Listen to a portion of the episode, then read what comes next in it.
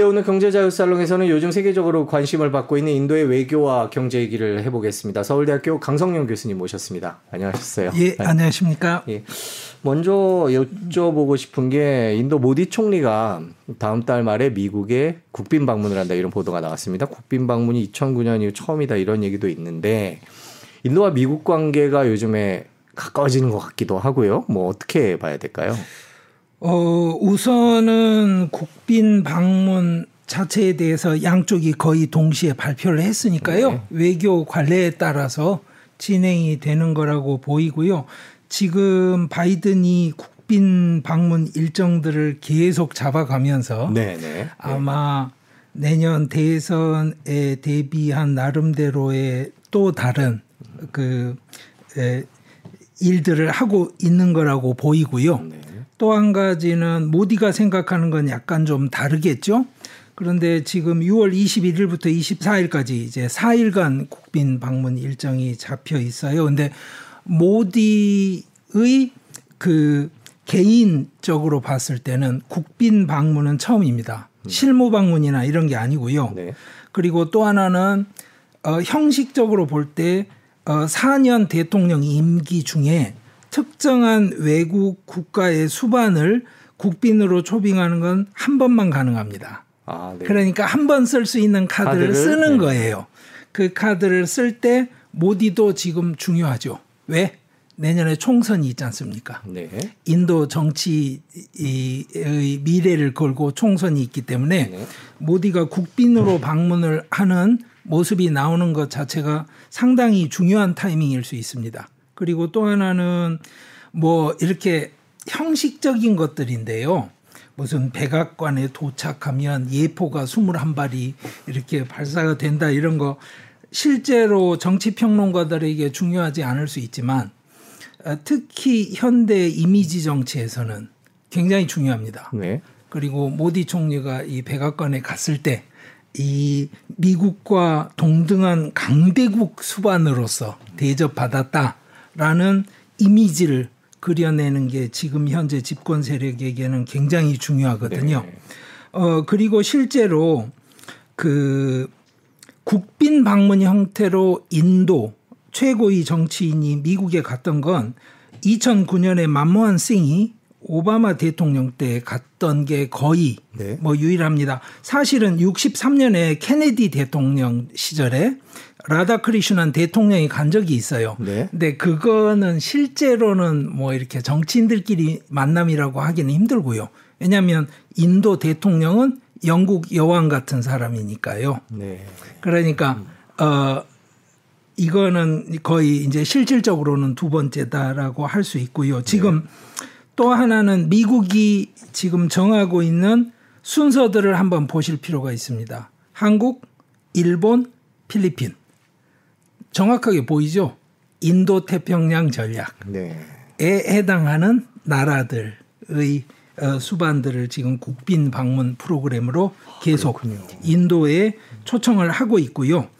인도 입장에서는 지금 어, 미국이 현재로서는 최대 무역국이기도 하지만 중요한 것은 뭐냐면 흑자 교역 상대국입니다. 아, 네. 그 점이 아주 중요하고요. 또 하나는 어, 지금 확정되어 있는 일정이 뭐 시카고에서 인도 교민들 만날 거다. 이거는 뭐 항상 어느 나라나 하는 거니까 별게 아닌데 21일 날 뉴욕으로 도착을 해서 유엔 빌딩을 배경으로 해서 세계 요가의 날 행사를 할 겁니다. 그러니까 이제 어, 저희들이 맨날 뭐 K-팝 뭐 네. 아니면 K 드라마 스타가 이렇게 동원이 되면서 한국이라는 나라의 위상이 문화 강대국이다. 라는 것을 정치적으로 확인을 시키지 않습니까? 그 모습을 인도가 보여주어야 하는데 인도가 실제로 국가 마케팅에서 성공한 케이스가 바로 요가입니다. 어, 요가에 대해서 실제로 뭐 수천 년 된 테크닉이고 뭐 어쩌고 이런 이야기는 학문적으로 따지면 어, 신화에 가깝습니다. 네. 예, 사실은 아니고요. 그리고 요즘 우리가 하는 요가의 굉장히 많은 부분은 또 기독교 전통이기도 하고요. 어, 이, 하지만 그건 중요한 게 아니고요. 인도가 주도하는 요가라는 것을 네. 전 세계인이 하고 있고 유엔도 인정하고 있고 그래서 어, 전 세계인들의 정신적, 육체적 건강을 인도 문화가 책임지고 있지 않느냐. 음. 우리는 그러니까 원래부터 어, 전 세계 강대국으로서 인정받기에 충분한 지위에 있다. 이런 거는 이미지로 확인을 시키겠죠.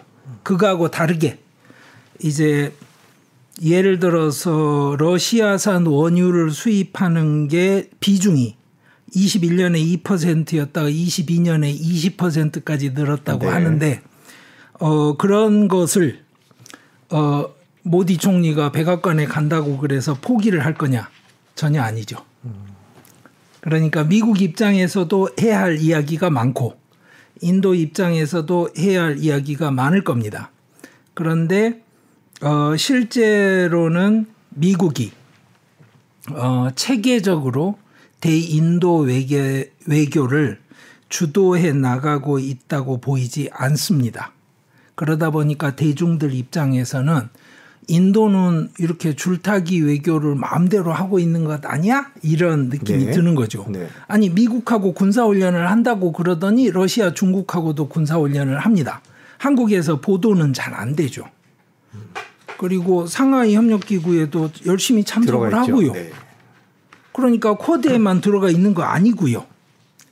그러니까 미국에서 얼마 전에 발표했던 것 중에 하나가 그 한국에서는 그다지 큰 이슈가 되고 있지는 못한데 I2U2라는 게 있습니다. 네. I자 들어가는 나라 둘, 네. 인도, 이스라엘, U자 들어가는 나라, UAE와 아, 미국 네. 이렇게 네 개를 합쳐서 쿼드처럼 간다는 거예요. 그러니까 인도양을 에워싼 그리고 또 걸프 국가나 아랍 국가 세력들을 친미 중심 어, 축으로 재구성해낸다라는 틀을 I2U2로 제안을 해서 실제로 구체화돼 있고요. 네. 그런데 어, 백악관 최고위급에서 그런 이야기를 한 적이 있어요. I2U2에 인도에서부터 그 걸프 국가들까지 이어지는 철도망, 도로망을 연결시키겠다. 그러니까 너무 속보이는 게 1대1로 사업에 대한 네. 아, 우리식의 대응을 해내겠다 이랬는데 한마디로 말해서 실현 가능성도 없고 구체적인 의미도 없는 이야기를 이렇게 내뱉게 된 상황이 된 겁니다. 왜 그러냐면 인도에서 그러면 UAE의 도로를 어떻게 깔까요? 연결하는 도로를. 중간에 이란을 지나가자 이런 이야기를 하는 것도 아닌데. 원래 거기가 이제 백길로 다니던 길 아닙니까? 그러니까 결론은 뭐냐면 한국까지 배, 어, 배 차를 몰고 와서 아니면 기차가 온 다음에 그 페리선이라고 그러죠. 네. 거기에다 그걸 실어서 다시 배로 거기 연결을 시켜서 항구에서 내리겠다는 건데 누가 그 방식으로 이동을 하고 물류를 그렇게 처리하겠습니까? 그렇죠. 그러니까 이게 저는 개인적으로 미국 외교 역량의 한계가 굉장히 드러나는 작은 그 해프닝 같은 것들이다라고 봅니다. 네. 지금 미국 입장에서 어 중국에 대한 봉쇄 견제의 그 지향성은 확실합니다. 그런데 어느 강도로 어떤 영역에서 그리고 어떤 우방을 동원해서 어느 방법으로 할지를 구체화시키는 게 아직은 부족해 보이고요. 그 면에서 인도하고 해결해야 될 일들이 굉장히 많습니다. 어, CSIS라고 이제 유명한 띵크탱크가 있지 않습니까? 거기에서 남아시아 쪽 담당하는 분이 기고를 한 글이 있습니다. 네. 거기에 이번에 미국이 해결해야 될 대인도 외교 과제들 이래가지고 정리한 게 있습니다. 네. 그거를 중심으로 몇 가지 말씀을 드릴까요? 왜 그러냐면 우리도 그 대목에서 한번 돌이켜 볼 것들이 있거든요. 아, 네. 첫 번째는 뭐냐? 네. 주 인도 미국 대사를 빨리 파견을 해라. 그 말이 뭐냐면 26개월간 주 인도 미국 대사가 공석이었습니다. 바이든이 취임하고 나서 민주당 인사 그래서 가세티를 이제 그 임명을 하려고 했는데 공화당하고 민주당이 지금 새 대결을 하고 있는 의회에서 통과가 안 됐고 특히 이제 발목을 잡자면 한도 끝도 없지 않습니까? 그 측근이 했던 성추행 사건을 알고 있었는지 아닌지 뭐 어느 정도 개입이 됐는지에 대한 논란을 가지고 동의를 안 해주니까 결국에는 지금 어 주 인도 대사 파견을 못했습니다. 그러면 보십시오. 그만큼 큰 나라들끼리의 외교 관계인데 26개월간 공석이었다는 걸 뭘 보여줍니까? 미국의 외교가 국내 정치 지형에 의해서 좌지우지되는 현실이 이제 아주 실무적인 차원에서까지 구체화되고 있다. 즉 트럼프 당선 사태에서부터 우리가 보게 됐던 그 현실 그것이 지금 이제 드러나는 거죠. 어, 그 다음에 또 하나는 뭘 이야기를 하냐면 아주 다면적으로 인도 정치인들과 신뢰 관계를 구축을 하자 이야기를 합니다. 그러니까 지금 문바이, 꼴까타, 첸나이, 하이데라밭 이런 데 있는 네 개 영사관 말고 제발 좀 인도 정치인들을 만나자. 네. 왜냐하면 내각제 국가 아닙니까? 네 그러니까 각 지분이 있는 정치인들은 대부분 그 지분을 유지할 확률이 굉장히 높거든요. 그리고 특히 주 정부 중심으로 지역 정당의 뿌리가 강한 정치인들은 또 그 배경이 흔들리지 않거든요. 이 사람들하고 미국 측의 접촉면이 과연 있느냐? 그러니까 자꾸 외교부 장관 만나고 뭐 이런 식으로만 해결을 하려는 걸 벗어나야 된다.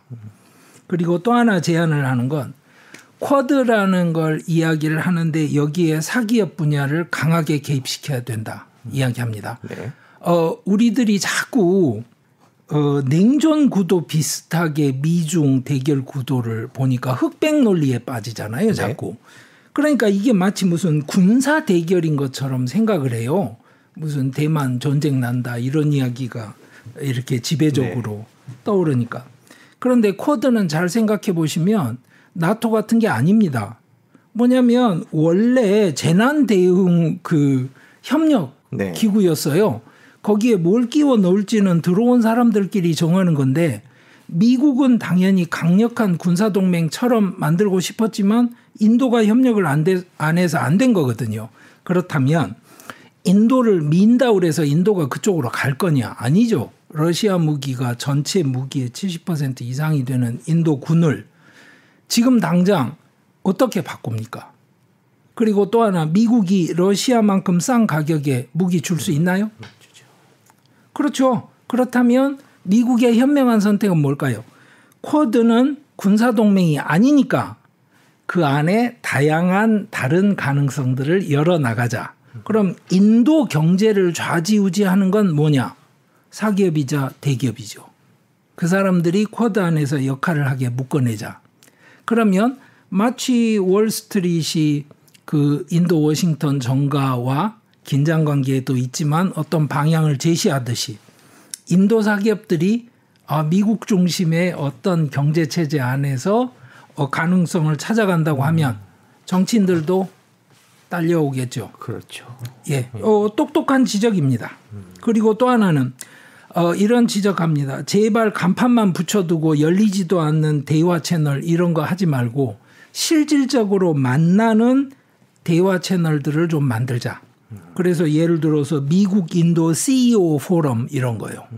그러면 인도계 인사들도 많이 참석을 할 수 있을 것이고 이런 가능성을 열어가자. 또 하나 아직 어, 날아오지 않은 딱지가 있습니다. 교통 위반 딱지, 네. 과태료 같은 네. 딱지가 뭐냐면 자 터키에 사실은 스텔스기를 주기로 했다가 취소를 했지 않습니까? 미국에서 S400 대공 미사일 시스템을 도입하는 문제로 인도는 구매를 했어요. 아. 그러면 미국 입장에서 구매에 반대했죠. 근데 인도는 뭐라 그래요? 아니 나무집 살림에 왜 간섭이세요? 그러면 옛날 같으면 즉 인도가 그다지 중요하지 않다고 생각되던 시절이었으면 아마 제재를 했을 겁니다. 네. 대인도 제재했겠죠. 그런데 이거는 어, 카메라에 찍히긴 찍혀 있는데 지금 과태료 딱지가 날아오진 않았습니다. 그러면 인도가 바보가 아닌데 모를까요? 언젠가 필요해서 인도가 실제로 러시아 무기를 버리고 미국제 무기로 다시 어 무기 체계를 현대화하겠다라고 이야기를 했을 때 미국 마음대로 아 이거는 줄 수 있고 이거는 못 줘라고 이야기를 할때 갑자기 S400 카드를 갖고 흔들면 어떻게 될까요? 그러니까 구닥다리 비행기는 가져가도 되는데 쓸만한 비행기는 못 줘. 왜요? 그러면 아 너희들 S400이 있으니까 이거는 절대 안 돼. 네. 그러면 인도 입장에서는 뭘 생각할까요? 이 문제를 공식적으로 끝내줘야죠. 그래야 그 다음 이야기가 나갈 거 아닙니까? 그 다음 또 하나 이야기는 그겁니다. 의회 단위 교류 창구를 좀 늘리자, 늘리자. 그러니까 내각제 국가 그리고 또 하나는 상권 분립이 확실한 미국에서 의회라는 것이 갖는 힘은 우리들이 느끼는 대한민국 정치 지형하고는 다르지 않습니까? 그러니까 그것도 제안을 하고요. 제가 실감 나는 이야기로 이제 이분이 제안한 다른 거를 하나 말씀을 드릴게요. 비자 발급 대기 기간을 좀 단축을 해라. 네. 그러니까 모든 사람이 겪는 현실이에요. 제가 예를 들어 드릴게요. 북경에 가서 미국 비자 받으려면 20일 기다린답니다. 네. 베트남이 평균 20일이고요. 태국이 42일이에요. 자, 뭐 폄하하는 건 아닌데 심지어는 필리핀도 대기 기간이 126일입니다. 네. 인도는 며칠쯤 기다릴까요? 미국 비자 받는데 472일을 기다립니다. 1년이 넘네요. 자, 그러면 제가 인도 사람이요. 어, 미국에서 아, 인도 미래의 강대국이고 우리 파트너고 인도 태평양 전략에 정말 중요해요. 이런 이야기예요. 그런데 제가 가서 비자를 하나 받으려면 1년 넘게 기다려야 되네. 자, 그러면 어떤 느낌이 들까요? 그러니까 IIT를 졸업한 친구 친구들이 미국 실리콘밸리에 취직을 하고 네. 성공을 하고 이런 이야기를 한도 끝도 없이 듣죠. 실제로 있고 네, 인도계의 IT 진출 예. 얘기 많이 나오죠. 네. 그런데 실제로 인도 사람이 미국을 한번 가려면 비자 대기 기간이 며칠이다? 1년이 넘는다. 470일이면 자, 이게 현실입니다. 네. 그러니까 이런 문제들부터 해결을 해 가면서 잘 다져 나가자라는 제안을 어, 미국 띵크탱크에서 했습니다. 한국이 인도를 대할 때도 여기 지적된 이 점들은 주목할 만한 가치가 있습니다. 음, 지금 해주신 얘기들을 보면 미국과 인도 사이에 그 관계를 더 좋게 만들기 위해서 제안된 것들이 경제적인 포인트들이 상대적으로 조금 눈에 띄는 것 같아요. 최근에 굉장히 밀접해졌습니다. 제가 자료를 하나 보여드릴게요. 왼쪽 막대가 어, 2022년이고요. 오른쪽 막대가 23년입니다. 네. 그런데 23년은 8개월만 지금 이제 아, 네. 나온 수치라서 네. 짧습니다. 그러니까 줄어든 게 아니고요. 오해하시면 안 되고. 그런데 한번 보시죠. 자, 인도가 최대로 수출하는 물량을 내보내는 나라가 어디인지 여기 나와 있지 않습니까? 미국이네요. 미국이죠. 압도적이네요. 그리고 압도적이죠. 네. UAE는 사실은 모든 것을 수입을 해서 써야 되는 나라 아닙니까? 네. 그렇죠? 아, 네. 그런데 UAE에는 또 하나 남아시아 그리고 인도계 이민 노동자들이 엄청나게 진출해 있는 나라라는 말입니다. 그래서 그 사람들이 일상적으로 사용하는 용품들이나 소비재들까지 많이 나가는 나라예요. 그러면 이 미국의 막대와 자 보십시오. 네 번째로 나와 있는 중국의 막대를 보십시오. 네 번째가 중국입니다. 네. 저 막대 크기가 이야기해 주지 않습니까? 이게 뭐냐면 교역량이 아닙니다. 수출량입니다. 인도에서 수출하는 양만 지금 이야기하는 겁니다. 음, 네. 그러니까 인도 입장에서는 자기 물건을 사주는 나라가 반갑겠죠. 우리가 많이 사주는 나라가 반가운 게 아니고 네. 그렇다고 한다면 이제 미국에 대해서 예전처럼 우리는 아, 차라리 러시아, 소련하고 친해 이런 이야기 할 만하지 않겠죠. 이게 현실입니다. 네. 그러면 이 레버리지를 가지고 이제 미국이 인도를 만날 때는 이야기를 다시 해야 되는 것이죠. 어, 그래서 아, 분명하게 아, 우리가 이 정도 성의를 실제로 보였으니까 이제 인도도 뭔가를 보여달라라고 요구를 하겠죠. 뭐 미국 입장에서는 우리가 그렇게 많이 사주는데 좀 뭔가를 좀 해주셔야 되는 거 아닙니까? 이렇게 얘기할 수 있, 는 환경이네요. 지금 그렇죠. 두 나라의 교육 관계가. 그렇죠. 네. 그런데 그게 인도를 도와주기 위해서 사준다기보다는 전 세계적인 트렌드 아닙니까? 그 중국을 포기할 수 없죠. 네. 그러니까 차이나 플러스 원이든 뭐 플러스 알파로 가든 뭐라고 표현을 하든 간에 중국 대신 뭔가의 또, 또 다른 생산 기지가 있어야 하는데 지금 미국 입장에서도 첨단 제품이 아닌 일상 저가 공산품들을 어, 수입할 나라는 필요하죠. 그래야 아니 월마트 가서 장을 볼때 네. 중국산 대신에 한국산을 쓸 수는 없지 않습니까? 비싸서 그렇죠. 세 배나 네 배를 써야 된다고 하면 그 인플레 압력을 어떻게 버텨냅니까? 그러니까 결국에 그것을 조달할 창구는 필요한데 그 가격에 그 양을 대줄 수 있는 창구는 현재 중국밖에 없지 않습니까? 네. 그러면 중국 이후로 어느 나라가 떠오르느냐 이 질문을 이제 자꾸 하시는데 지금 현재 세계적으로 이야기되는 거는 크게 셋입니다.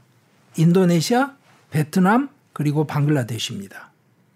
인도는 아닙니다, 아직. 아 그런가요? 예. 네. 그러니까 어, 제조업 중심의 노동 집약적인 어, 분야를 중점 지원해서 수출 위주로 경제를 살려보자 라는 오리엔테이션을 분명히 가진 나라들이 대표적으로 이 셋입니다. 인도는 수출 지향 경제 정책을 써 본 적도 없고요. 실제로 쓰지 않습니다. 그러니까 우리는 가난한 나라 인도를 생각을 하다 보니까 미국처럼 내수 중심으로 생각하는 국가라는 인도를 이해를 못 하는 거예요. 그러니까 RCEP 가입을 마지막 순간에 포기를 하고 이런 인도의 모습 잘 이해가 안 되죠. 근데 그게 어 인도 정치권 사회적인 합의인 겁니다. 그다음 여기 그림 보시면 네. 그 지금 인도 수출 네. 물량에서 얼마나 미국이 많은 비중을 차지하는지 그냥 보여주지 않습니까? 크기로. 네. 왼쪽에 파란 게 미국이죠. 예. 예. 23년의 그림으로 넘어가면요. 네. 이 그림에서 미국 칸이 더 커진 거죠. 22년보다요. 예. 네. 그러니까 이제는 아 미국이 실제로 인도 경제 발전에 도움을 줄 수 있는 파트너가 될 수 있지 않을까.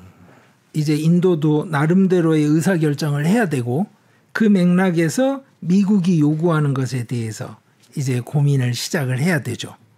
어 여러분들이 이제 어떻게 그 수출이 이루어지는지 이야기를 하면 실제로는 인도에서 뭘 수출하지? 네. 이거 잘 떠오르지 제일- 않습니다. 네. 그런데 여기 이제 인도가 하는 수출품들 한번 보시면요. 이런 겁니다. 첫째는 공산품들이 제일 많은 걸로 지금 이 막대에 보이고요. 네. 그 다음이 바로 어, 정유화학 제품들입니다. 그러네요? 정유 제품들. 그러니까 리라이언스 그룹 같은 것이 아다니 그룹과 다른 이유는 cash cow가 있다. 아. 즉 정유 공장. 네. 어, 단일 공장 시설로는 세계 최대로 제가 알고 있습니다. 그러니까 이 정유 산업이 차지하는 비중이 만만치 않습니다. 네. 수출에서도 그렇고요. 그러니까 릴라이언스 그룹은 아다니처럼 부풀리기를 심하게 할 필요가 없는 거죠. 그 맥락이 다른 겁니다. 어, 그리고 나서 세 번째 것이 여러분들한테 낯설 텐데요. 귀금속입니다. 그러네요. 보석이 예. 세 번째 수출 품목이네요. 왜? 어, 인도 사람들은 전통적으로 금을 굉장히 좋아합니다. 그건 아시죠? 네. 그 프라이빗 섹터에서 가지고 있는 금 보유량은 그 인구 대비해서도 인도가 당연히 어, 거의 세계 최대입니다. 근데 그게 세계 최대라고 이야기하기 조금 힘든 게 경제력 대비 엄청난 양을 가지고 있지만 경제력이 워낙 높은 미국이나 네. 이제 중국에 비하면. 직접 양을 비하기는 쉽지 않습니다. 그런데 아니 지금 2천 몇백 달러 1인당 GDP 되는 나라하고 많이 이미 넘어, 넘어간 중국하고 지금 한국만 해도 3만이 넘어가는 이 시절에 미국과 인도를 평행 비교하면 네, 안 되죠. 네, 그렇죠. 그런데 네. 어, 인도의 가장 큰 고민 중의 하나는 사람들이 저축을 안 하니까 어, 자본 축적이 안 돼서 투자가 안 된다는 거예요. 음. 즉 실물로 저축을 하는데 실물이 현찰이거나 금입니다. 음. 그런데 현금이라는 건 누구나 알죠. 인플레이션 문제가 있는 겁니다. 그래서 금을 사죠. 그리고 금을 사는 거는 오랜 전통이다 보니까 음력 날짜에 따라서 자기 생일, 자기 가족, 자기 종교에 따라서 금 사는 길일이 정해져 있습니다. 아. 한국에 이사할 때 손이 없는 날이 이삿짐 센터 가격이 두 배가 되는 날인 거랑 똑같습니다. 아. 그 음력 날짜가 딱 오면 모든 신문에 금년의 금값이 이럴 것 같아요. 음. 그리고 대부분 어느 집안이나 거래하는 그 금은 보석상이 정해져 있습니다. 3대째 뭐 이렇게 거래하는. 그리고 또 하나는 그러니까 며느리가 금을 사면 네. 시어머니가 아니 이런 사치를 하고 뭐 돈을 낭비해가 아니라 우리 며느리는 우리 집안의 안전 자산을 확보해서 아. 어떤 어려움이 와도 우리 집안이 잘 지낼 수 있게 대비하는 너무 현명하고 착한 며느리야 이렇게 반응합니다. 그러니까 가족이 결혼식을 하거나 축제를 할 때가 되면 그 가지고 있는 금부치가 대부분은 이 금괴는 아니거든요. 네. 대부분 장신구로 가공된 형태입니다. 그런데 금 양이 많아야 되지 않습니까? 그러니까 장신구도 굉장히 큽니다. 그러니까 손목에서부터 어깨까지 오는 팔찌들을 쭉 20개, 30개를 하고 나타나는 그 집안의 맏며느리가 이게 뭐 이상한 뭐 이렇게 과시욕이나 그런 게 아니고 우리 집안이 그간 노력해온 게이 정도고 네. 나는 이 집안의 맏며느리야 라는 걸 보여주는 겁니다. 그러니까 당연히 금목걸이도 대단한 크기와 장신구를 사용을 하게 되겠죠.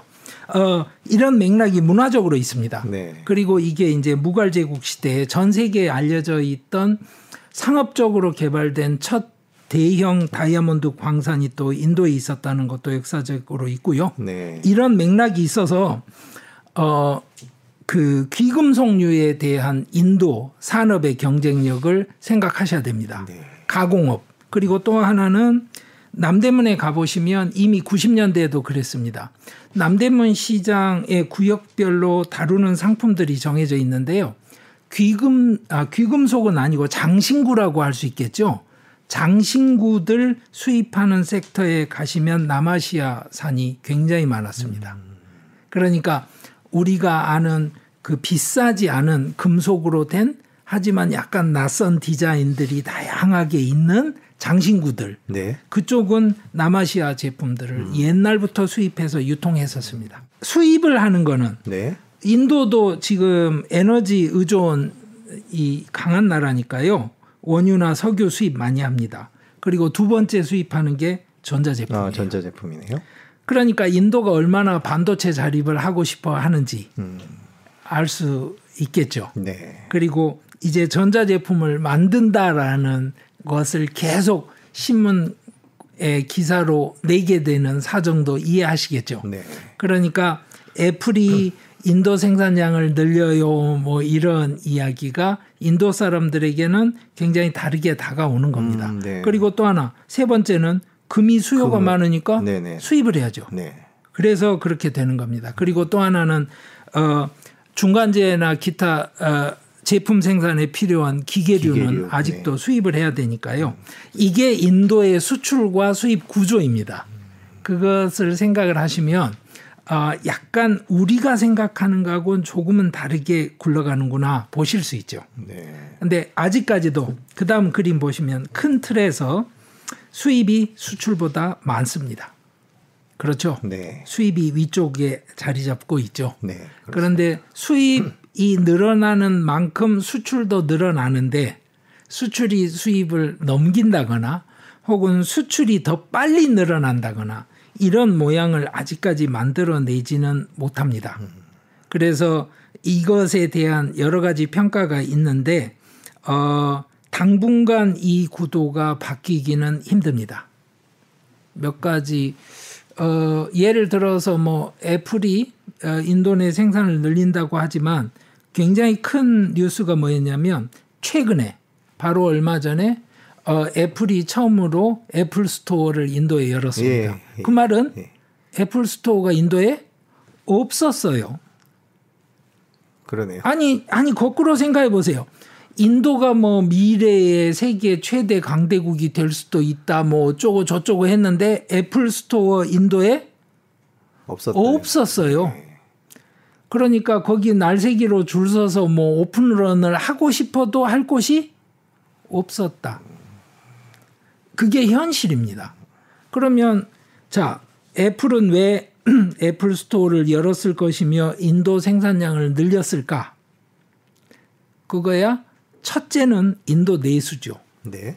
그렇죠. 인도 인구가 워낙 많은 시장이니까. 예, 그리고 중산층들이 이제 확장이 돼 가니까 예전에는 비싸서 살 수도 없고 산다고 해도 어차피 중국에서 나오는 거를 인도에서 사서 쓰면 되니까 상관이 없는데 이제는 어 인도 내 마케팅에도 신경을 쓰기 시작해야죠. 그래서 팀 쿡이 직접 가서 애플 스토어를 열고 여러 가지 이제 또그 어, 대중 어, publicity work이라고도 할 수도 있고 쇼라고도 할수 네. 있고 이런 걸 좀 했습니다. 아마 내년에도 미국이 인도 최대 교역국으로 남을 거라고 하는 게 전문가들의 관측입니다. 그 저희가 지금 인도의 무역 상황을 짚어봤는데 인도 지금 전 세계적으로 뭐 경기 침체다 이런 걱정들이 많은 상황인데 인도 경제 상황은 어떻습니까? 뭐 수출 비중이나 수입 비중이나 이런 걸 보면 어떨까 싶기도 하고요. 인도 경제 상황은 아주 간단하게 말씀드리면 유엔 예측치가 있어요. 네. 웅타드에서 나온 어 2022년을 지금 원래는 6.6%로 예상을 했다가 좀 낮췄습니다. 그래서 6% 성장으로 전망을 하고 있어요. 그런데 여기에서 어 한 전망이 전 세계 경제 성장률을 2.2로 했다가 2.1로 낮췄거든요. 네. 당연히 이제 고금리 영향이 있고요. 뭐 실리콘밸리 뱅크나 뭐 이런 식의 그 은행 파산 사태 뭐 여러 가지 어, 어려움들이 같이 맞물려 있어서 그러는 건데 어 중요한 거는 어쨌거나 6%대 성장을 유지할 거다라는 전망을 지금 하고 있고 그게 아직까지도 유효한 네, 네. 상태입니다.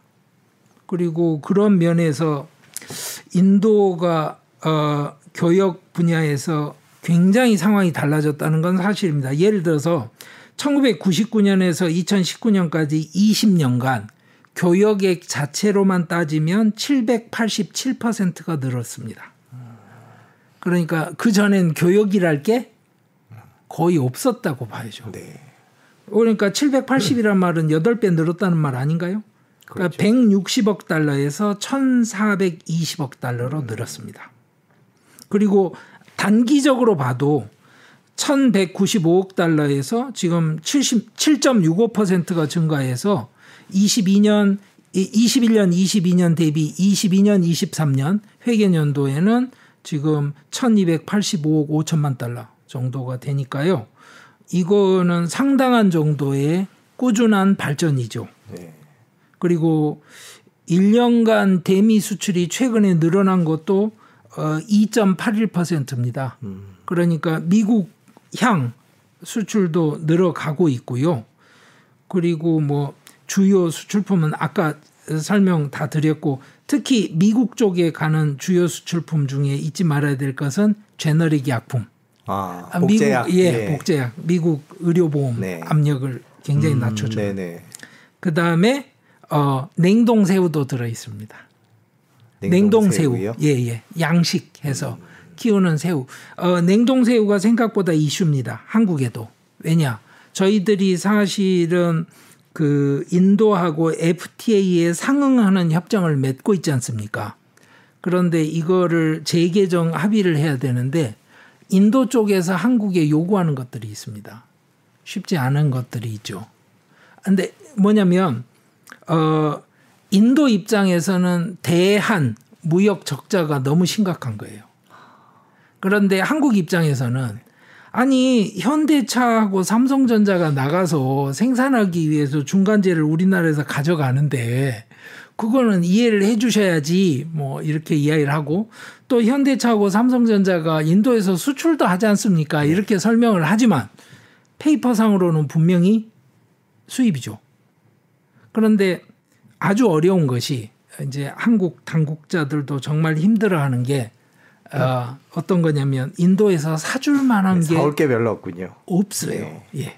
그럴 때 어차피 한국에서 소비를 하고 의미 있는 네. 어뭐 식료품이니까 냉동 새우 괜찮다 이러는데 문제는 뭐냐면 어 아주 이거는 이제 아주 지엽적인 작은 프랙티컬한 이야기인데 어 식품 위생 검사에 통과를 해야 되지 않습니까? 네. 여기에 탈락이 돼서 반품이 되는 경우가 된다 그러면 인도 입장에서는 항상 힘들죠. 그러니까 인도는 자기들이 희망한다 그러면 자 넘버 원 희망사항은 뭐겠습니까? 그거죠. 어, 외국인 영어 교사 원어민 음. 교사 시장을 네. 인도 사람들에게 열어달라. 열어달라. 예. 그 요구를 하게 되는 거죠. 근데 한국에서는 음, 그 요구를 받아들이기는 현실적으로는 불가능하고요. 네.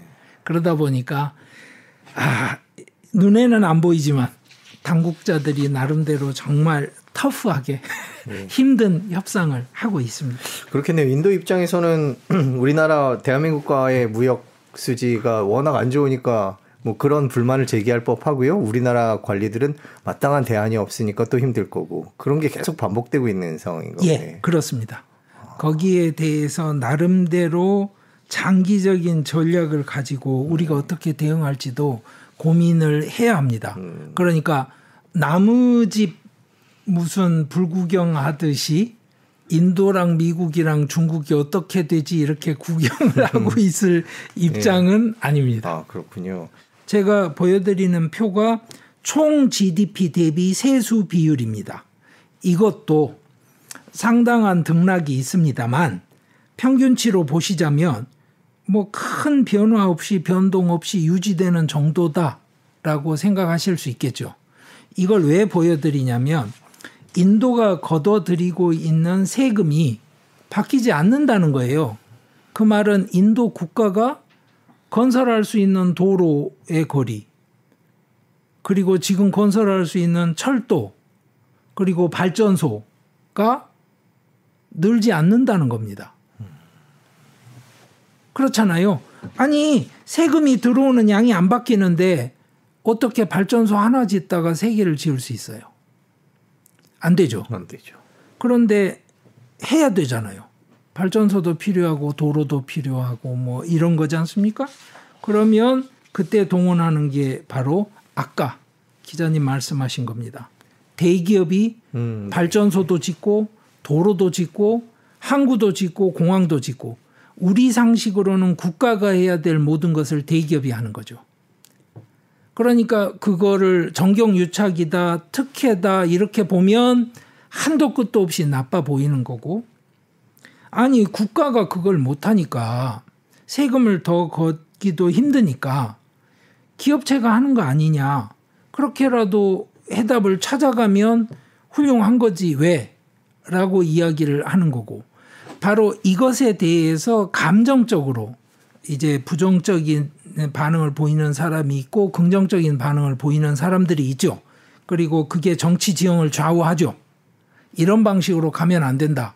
이거는 재벌 특혜 경제고 재벌 배불르기로 끝난다. 이런 식의 이제 전문가들도 있고 어 아니다. 이것도 인도식의 발전 모델이 된다. 그러니까 이 방향 빼고는 현실적인 대안이 없다. 지금은 이 방향을 잘 활용하고 나중에 다른 방식으로 또 한번 구조조정을 하는 걸 모색을 해야 된다. 이런 것도 있고요. 그래서 어 그 양쪽 판단에 따라서 어, 투표하는 성향이 갈라지고 네. 학자들도 의견이 갈라지죠. 그래서 지금 굉장히 비판적인 학자들은 이 구도로 계속 가면 결국 인도 경제는 발전은 못하고 대신 모든 것을 재벌 기업에게만 떠넘겨주는 상태로 끝날 거다. 라는 학자들도 있고요. 그 학자가 무슨 만만한 사람이 아니고요. 미국에서 최고 명문 대학에 드는 네. 그 대학의 경제학 교수입니다. 반대편에 있는 학자들은 그러면 뭐 다 연구 안 하는 사람들이고 네. 그러냐? 아니죠. 그 사람들도 그 사람들의 데이터와 논리를 가지고 분명하게 이야기를 합니다. 이게 현실이에요. 그런데 이제 저는 이 자리에서는 그 말씀을 드릴게요. 이 어느 쪽이 맞느냐라고 제가 가진 의견을 무슨 여러분들한테 말씀드리는 건 별 의미가 없을 것 같고 큰 틀에서 그렇다는 것이고 그런 인도의 모습을 정확하게 보고 한국이 관계를 맺어야 되는데 그 관계 맺는 한국의 주체들도 누구냐에 따라서 맥락이 아예 다르다는 거죠. 그러니까 삼성전자나 현대차처럼 제조업 중심으로 인도와 관계를 맺는 기업이 있고 또 정치권이 외교적인 관계로 맺는 인도와 관계를 맺는 맥락은 따로 있고 또 다른 것은 금융의 맥락이 또 따로 있죠. 네. 그렇지 않습니까? 아니면 자원 협력이나 다른 방식의 또 다른 그 주체들이 있지 않습니까? 그런 분야에 있는 주체들이 있으니까요. 그런데 이걸 섞지는 말았으면 좋겠다는 말씀을 드리는 겁니다. 그러니까 현대차와 삼성전자가 인도와 관계 맺는 방식을 기준으로 해서 어 당신 사업하고 싶으면 인도로 와 이런 이야기 할 수 있는 게 아니라는 말씀을 드리는 겁니다. 그러니까 그 맥락을 정확하게 이해를 하시고 구분을 하셔야 된다. 네. 그 말씀은 드리고 싶습니다. 참 다양한 주체들이 있는 것 같아요. 인도 경제보험. 그런데 그 교수님 말씀 듣다가 궁금한 게 인도의 재벌들이 많지 않습니까? 뭐 얼마 전에 뭐 분식회계 했다 그래서 또 시끄럽고 예. 아니면 또 무슨 뭐 딸 결혼식에 이재용 회장이 갔다 그래서 또 유명한 예. 회사들도 있고 인도에 예. 재벌들이 많은데 우리나라 7, 80년대 처음에 이제 재벌들이 등장하던 그런 시기 때 여러 부작용도 있었고요. 뭐 그 이후에는 또 긍정적인 평가도 있었는데 지금 그 재벌들의 힘이 인도 내에서는 어느 정도 된다고 봐야 될까요? 제가 그림을 하나 보여드리면 아주 직관적으로 보일 것 같습니다. 네. 이 그림이 바로 릴라이언스라는 인도 최대 재벌 그룹의 사업 분야에 관한 그림입니다. 네. 아, 안쪽의 원이 릴라이언스 그룹이 가지고 있는 계열사 사업 분야를 말합니다. 자, 보시면 유통에서부터 시작해서 인터넷, 화학, 정유, 그리고 소매업까지 다 합니다.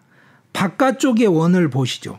바깥쪽의 원이 각 분야에서 1, 2위를 다투고 있는 다른 업체입니다. 네. 어, 오른쪽 아래 5시하고 6시 사이에 바이주라고 보이시죠? 네. 그게 뭐냐면 인도 스타트업 중에 최대 액수 를 기록한 인도 최고 스타트업입니다. 네. 인도 최고 스타트업 기업은 온라인 교육 기업입니다. 음. 그러면 리라이언스는 그런 거 안 하냐? 합니다. 자, 그러면 아니 그러니까 무슨 말이냐면 어느 대기업이 이제 그 6시 방향에 있는 페이티엠은 뭐냐면 페이입니다. 저희들 카카오페이 뭐 네이버페이 네. 아니면 삼성페이 하듯이 그것도 합니다. 그리고 예를 들어서 넷플릭스 같은 거 있죠? 네.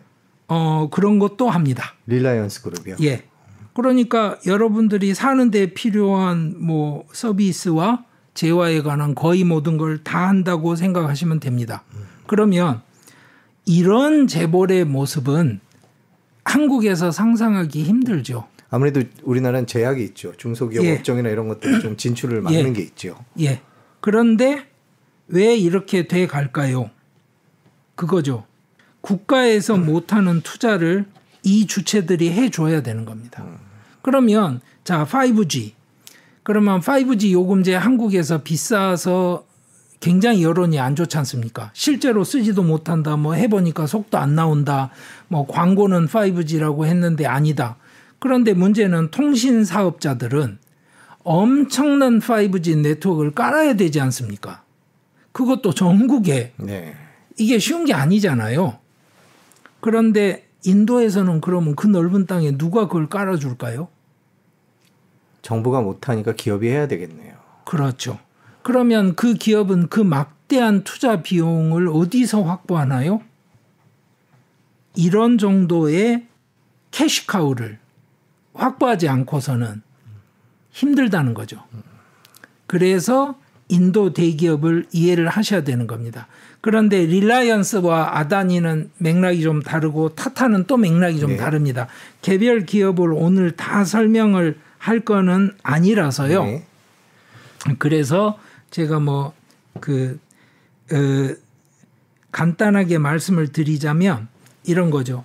아다니 같은 경우는 릴라이언스만큼의 역사를 가진 그룹이 아닙니다.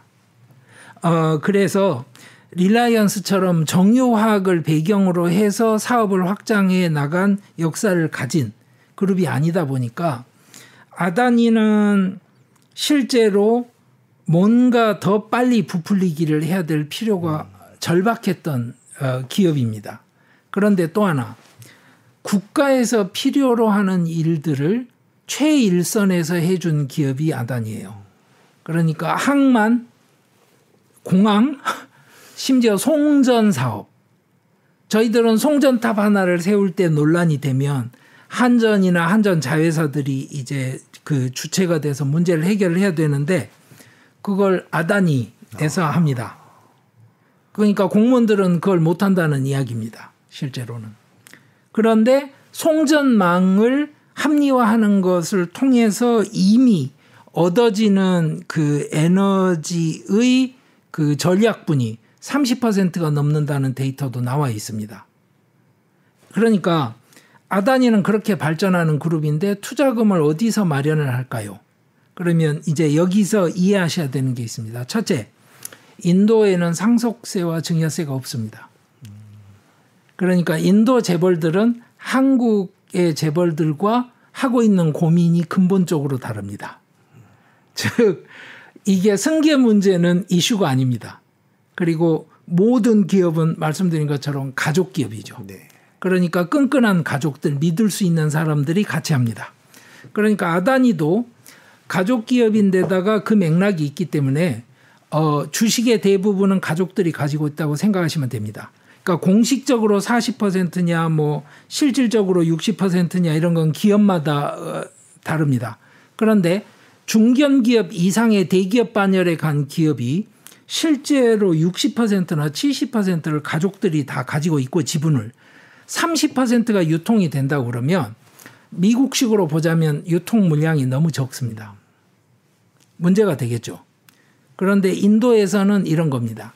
그 적은 30% 유통 물량 가격을 3배로 뻥튀기를 하면 어차피 제가 가지고 있는 70% 지분의 담보 가치가 3배가 되는 겁니다. 그러면 주식을 담보로 해서 대출을 받을 수 있는 액수가 달라지죠. 그 액수가 태양광, 풍력 발전, 원자력 발전소 짓거나 이런 데 투입이 되는 겁니다. 개인 기업이 상상하기 힘든 어, 투자를 해내는 거죠. 그런데 인도 정부 입장에서 입장에서나 국가 입장에서는 아 앞으로 다가올 이 에너지 전환에 대비하지 않을 수가 없거든요. 지금 미국이 중국하고 관계 때문에 인도에 대해서 여러 가지 눈을 감아준다고 하지만 어느 날 표정 바꿀 거거든요. 음, 네. 그건 누구나 압니다. 유럽이 영원히 인도랑 친하게 지낼까? 자, 인도산을 막아야 되겠다 싶으면 그때부터 아리백 요구할 겁니다. 네. 그러면 인도가 아리백을 어떻게 만들어냅니까? 그것에 대해서 인도 사람들도 대비를 해야 되죠. 그리고 에너지 수입 의존도도 낮춰야 되고 이런 일을 그 대기업들이 하는 겁니다. 어, 그러니까 문제는 뭐냐면 그걸 하는 대신에 어, 인도 정부에서는 뭘 준다? 실제로 가만히 있어도 돈을 벌 수 있는 알짜배기 사업을 떼줘야죠. 그러면 남들이 보기에는 이제 이건 정경유착이고 특혜가 되는 거죠. 그래서 아다니 사태를 이해하는 데는 굉장히 큰 맥락을 이해하실 필요가 있습니다. 아시아 최대 빈민가라고 하는 그래서 유명한 영화에도 여러 번 나왔던 충격적인 곳인데 거기도 지금 재건축 논의가 재개발 재건축 논의가 이미 시작이 되고 있습니다. 그런데 거기는 재개발하기 정말 어렵습니다. 아 이건 이슈가 다른 이슈라서 네, 네. 별도 이슈인데 이런 겁니다. 판잣집 하나를 지어서 칸을 나눠서 3층으로 사는데 이 사람들이 거기서 그냥 겨우 먹고 잠자고 사는 게 아니고 각 판잣집 한 층이 다 기업입니다. 한 층이 페트병 뚜껑만 모으는 기업이고요. 네. 한 층이 페트병만 음. 다 씻어서 모으는 재활용 기업입니다. 가업이 거기 같이 있어요. 자, 그러면 무슨 이야기냐면 지구 단위 재개발을 하는데 빈민촌이 아니고 거기 사업장이 가득 차 있는 청계천이라고 생각을 해보세요. 쉽겠나요? 아니죠. 그렇죠. 그러면 어느 대기업이 거기에 나서겠습니까? 제가 하겠습니다. 할까요? 이거 한도 끝도 없이 그 밑빠진 독에 물 붓기일 수도 있고요. 복잡하잖아요. 그럼 결국 또 누가 나설까요? 아단이죠. 아단이군요. 입찰을 네. 공고를 내면 최고 액수를 적어주는 대기업이 필요하죠. 제가 이 액수에 대, 하겠습니다. 당연히 아다니가 최고 액수를 적죠. 아다니의 분식 회계를 이해하기는 그냥 그 서양의 기준으로 나오는 보도를 갖고는 절대 이해할 수 없는 회사군요. 아 여러 가지 다중적인 맥락이 있는 겁니다. 그래서 제가 말씀드렸던 게 한 달 갈 거다. 음. 그 당시에 터졌을 때 무슨 얘기냐면 주가가 한 달 만에 돌아온다는 게 아니라 이 이슈가 잠잠해질 때까지 한 달 걸릴 겁니다. 네. 한 달간 떠들다가 이제 지나가고 나면 원상복귀 됩니다. 주가는 당분간 바닥에 음. 있겠지만 어 원래 하던 방식으로 계속하는 예, 한 달 안에 다시 돌아옵니다. 그 말씀을 드렸던 겁니다. 지금은 그렇게 돼 있나요? 꽤 지났는데 지금 예. 시간이. 예. 원래대로 그냥 잘 돌아가고 예. 있습니까? 예. 어, 다른 건 있죠. 뭐냐? 어, 뭐 ROE부터 시작해서 여러 가지 PER 같은 음. 거 따지지 않습니까? 네. 아다니가 너무 높았는데 네. 떨어졌으니까 이제 PER이 떨어졌잖아요. 그래서 어떤 사람들은 이때가 기회다. 네. 이렇게 주장을 하고 음. 어, 실제로 뭐 그 인도 증권 시장에 조금이라도 아는 사람들은 그리고 한국에서 나왔던 최초의 인도 인도 증권 시장에 대한 보고서에도 분명히 아다니 그룹은 추천주에 아예 들어가 있질 않습니다. 음. 그건 무슨 이야기냐면 아다니는 필요해서 음. 부풀리기를 많이 했던 기업이다. 그 부풀린 가격에 들어갈 이유는 없다. 네. 라는 건 누구나 알고 있었던 거죠, 그냥. 그렇군요. 저희가 긴 시간이 지났는데 인도의 재벌들, 인도 경제에 대해서 짚어봤습니다. 마지막으로 하나 여쭤보고 싶은 게 이제 우리나라 기업들이 최근에 인도 진출이 많이 늘었다, 수출이 늘었다 이런 보도들이 많이 나오고 있습니다. 그 우리나라 기업들이 인도 시장을 어떤 식으로 봐야 할까요? 어, 첫째는 최근 보면 어, 현대차가 인도에서 22년, 23년 회계년에 72만 565대를 판매를 해서 18.0% 성장을 했다고 그래요. 네. 그리고 인도 내에 56만 7,546대를 팔고 수출을 15만 3,019대를 했다고 그래요. 그러니까 수출 물량도 18.4%가 늘었다고 그러고요. 기아는 22년, 회계년이 아니고 작년 캘린더 이어라고 그러죠. 작년에 8만 2,063대 수출을 하고 인도 내수 시장에 25만 4,556대를 판매했다고 그래요. 그러니까 전년 대비 94.7% 성장을 했다고 합니다. 네. 그러니까 한국 기업들의 그 활약 어 인정해 줘야 되죠. 그리고 그 마루티 스즈키가 부동의 1위로 자리 잡고 있는 자동차 그 시장에서 한국 기업들이 이미 2위 자리를 이제 차지를 할 만큼 그 성공한 스토리가 있습니다. 그리고 그 외에도 뭐 삼성전자가 진출해서 여러 가지를 하고 뭐 이런저런 게 있으니까요.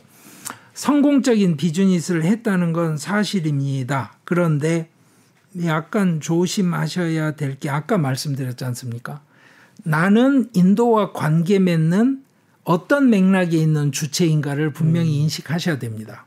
중요한 것은 인도라는 국가의 경제가 정치 지형과 정치적인 결정에 의해서 좌지우지 되는 이 현실은 분명히 보셔야 하고 그런 현실은 실제로 언론에 보도되지 않습니다. 네. 그러니까 이렇게 한국 기업들이 성공을 했다라는 이야기.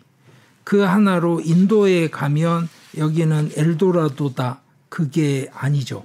그래서 저는 약간 좀 다르게 말씀드리고 싶은 게 하나가 있어요.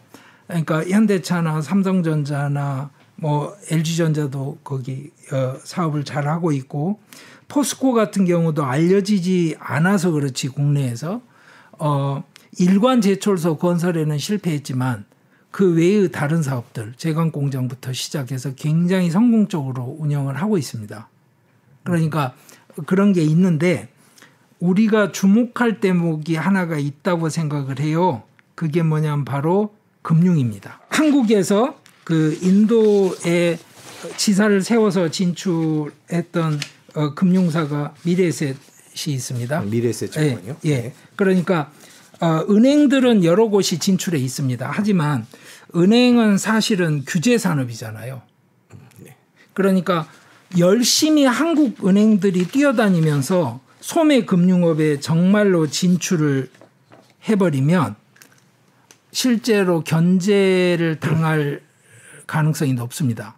그래서 은행은 진출해 있긴 하지만 여러 은행들이 대부분 한국 관련 업체들 의 그 금융 서비스를 하면서 유지를 하는데 미래에셋은 실제로 인도에 지주사를 세운 걸로 제가 알고 있습니다. 네.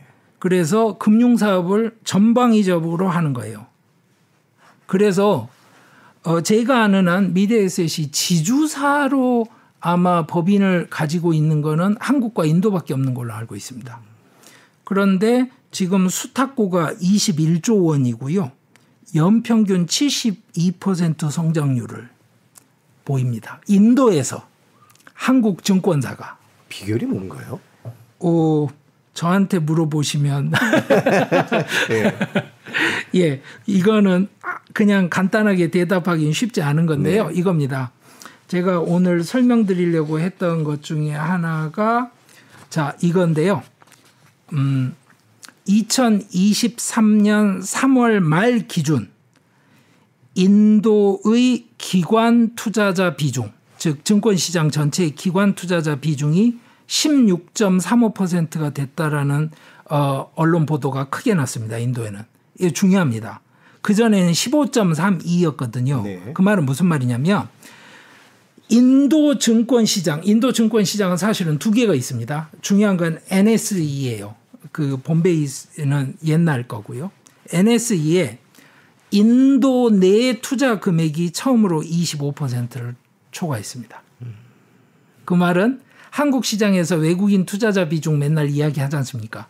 인도에서는 인도 자본이 인도 증권 시장에 차지하고 있는 비중이 처음으로 4분의 1을 넘었다는 뜻이에요. 그 말은 무슨 뜻입니까? 이제 인도 사람들이 주식을 투자하기를 시작했다. 금을 사서 침대 밑에 넣어놓는 게 아니고 네. 주식을 산다. 음. 그러면 인도 주식은 믿을만하다는 나름대로의 신뢰와 미래에 대한 긍정적인 마인드가 잡혀간다. 근데 그거를 미리 파악을 하고 선제적으로 진출한 한국 금융기업이 있고 네. 이 금융기업이 어, 고객 수를 몇 명을 확보를 했느냐? 550만 명. 월 적립액이 1,500억입니다. 제가 아는 데이터가 이렇습니다. 자, 우리도 우리도 월스트리트니 이런 것만 쳐다볼 게 아니고 이제 한국의 경제 규모에 맞게 금융 섹터에 관심을 가져야 합니다. 왜냐? 이게 이제 굉장히 다른데요. 금융 sek터는 아까 제가 말씀드렸다시피 외국인 직접 투자가 인도로 들어왔을 때 그 합리적인 시장으로서의 그 기본적인 규칙이 관철이 돼야 됩니다. 자, 주식을 내가 넘기면 저 사람이 나한테 돈을 줄 거 아닙니까? 그렇게 생각을 하고 지금 딜을 했는데 이틀 있다가 나 안 줄래 이런 왜 그러니까 당신이 그냥 뭐 이런 걸 나한테 잘못 보낸 것 같아 뭐 이런 시비를 거는 일이 있을 수가 없죠. 그러니까 무슨 말이냐면 인도의 정치 지형에 흔들리지 않는 자본 시장 내지는 자본주의 시장 자체의 논리에 가장 충실한 그 자본 시장에 주목할 필요가 있고 한국이라는 나라도 그 시장 안에서 비즈니스 가능성을 찾아갈 필요가 있다고 말씀을 드리는 겁니다. 그리고 네. 그런 가능성을 미리 보고 찾아간 주체가 있고 그 주체가 지금 이미 인도에서 증권사 순위로 매겼을 때 top class 안에 들어가는 네. 증권사가 된 겁니다. 그런데 여기서 더 중요한 게 있습니다. 더 중요한 게 뭐냐면 인도 경제를 이야기할 때 사람들이 자꾸 놓치고 있는 대목이 있어요. 무슨 이야기냐면 인도에 가서 뭘 팔지 이런 생각을 합니다. 그리고 라면 판다 그러면 곱하기 14억 개 하면 돈이 되겠네. 뭐 네. 뭐 이런 자꾸 초, 초등학생들 할 산수를 하고 있어요. 그렇게 되는 게 아니죠. 그런데 인도 활용법이라고 해서 제가 이제 기업인들 만나는 기회가 되면 가끔씩 이야기를 합니다만 이겁니다. 남아시아의 거점으로 인도를 활용하시는 길을 고민하십시오. 음. 즉 미래에셋은 인도에서 돈을 걷어서 그 돈으로 걸프 지역에 서아시아에 음. 투자합니다. 네. 수익률만 좋으면 인도 고객들이 만족하죠. 그리고 돈을 더 넣겠죠. 어, 한 번쯤 그 모델 고민하셔야 되고 저는 이렇게 표현합니다. 어, 정상에 올라가서 사진 찍는 거는 사실 5분이고요.